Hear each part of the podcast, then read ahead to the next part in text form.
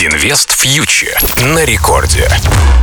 Друзья, всем привет! Вы слушаете Радио Рекорд. С вами Кира Юхтенко, сооснователь медиа для частных инвесторов Invest Future. И мы обсуждаем с вами главные темы из мира экономики и финансов.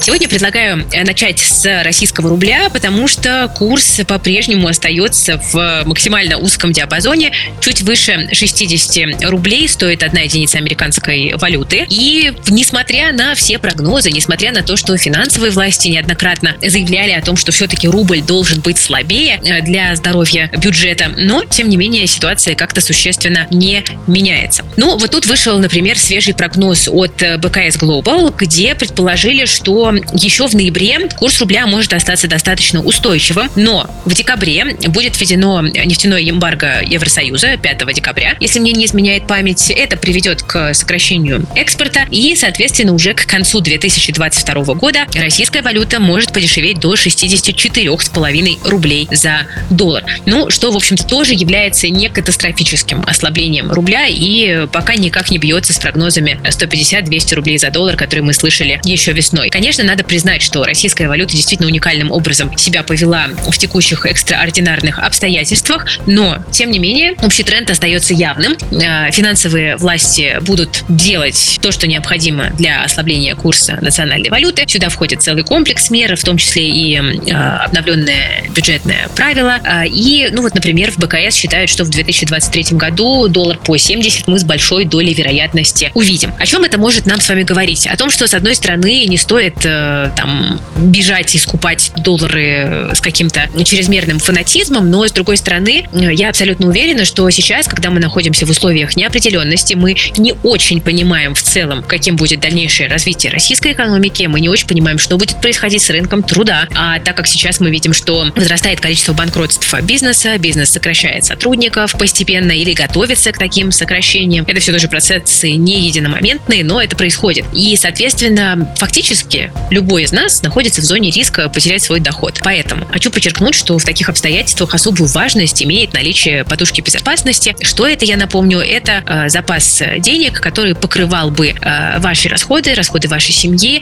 на ближайшие 3, а желательно 6 месяцев. Я голосую именно за полгода, и мы должны стараться создать такую подушку, если у вас вдруг еще нет, даже если сейчас вам кажется, что в жизни все хорошо и безоблачно. И подушка хороша в разных валютах для диверсификации. Если вы, конечно, живете в России, тратите деньги в России, то, конечно, рубли должны быть, но для диверсификации также рекомендуется добавить туда и доллары США, и там это могут быть какие-то варианты квази-долларов из альтернативных валют. И это может быть и евро. Почему нет? Хотя у евро больше шансов к ослаблению снижению в ближайшие месяцы, чем у доллара. А по доллару, да, вот как мы видим там прогнозы от БКС, от многих других инвестиционных домов, потенциал к росту действительно есть. Там на 5-10 рублей ожидаемо в ближайшие месяцы курс доллара ослабнет, и мы держим это в голове э, на ближайшие месяцы при формировании своей подушки безопасности. Да? То есть почему бы не добавить туда иностранные валюты, американскую валюту, тем более, что сейчас купить ее в обменных пунктах в крупных городах вполне себе можно, и даже курс не такой уж и страшный. Да? Можно найти даже достаточно выгодные курсы, если посмотреть повнимательнее. Есть интернет-ресурсы, на которых эту информацию все можно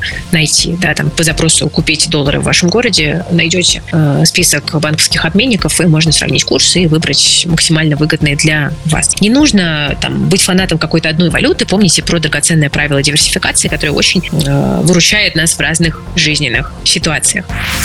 Ну, а что касается мировых рынков, мы с вами видим, что несмотря на некие попытки, допустим, американского фондового рынка развернуться наверх, пока какого-то устойчивого разворота не происходит, несмотря на то, что все больше аналитиков ждут, что Федеральная резервная система, американский центробанк э, на последнем заседании в этом году, в декабре, не будет повышать ставку на 75 базисных пунктов, повысит только на 50, но это все равно повышение, но все еще продолжается. Ну и вот, например, в Fidelity, в крупной инвестиционной компании говорят, что процентные ставки на таких уровнях могут нанести реальный ущерб экономике и спровоцировать рост безработицы. Поэтому Fidelity считает, что пока даже смягчение какой-то позиции ФРС, да, если ставку будут повышать медленнее, не станет позитивом для акций. Э, даже если регулятор прекратит повышать ставки, все равно, считают Fidelity, рынок расти не будет, э, просто потому что все равно политика остается жесткой, ставка достаточно высока, э, и, соответственно, вот сейчас там к марту да, ждут ставку 4,75-5% в США,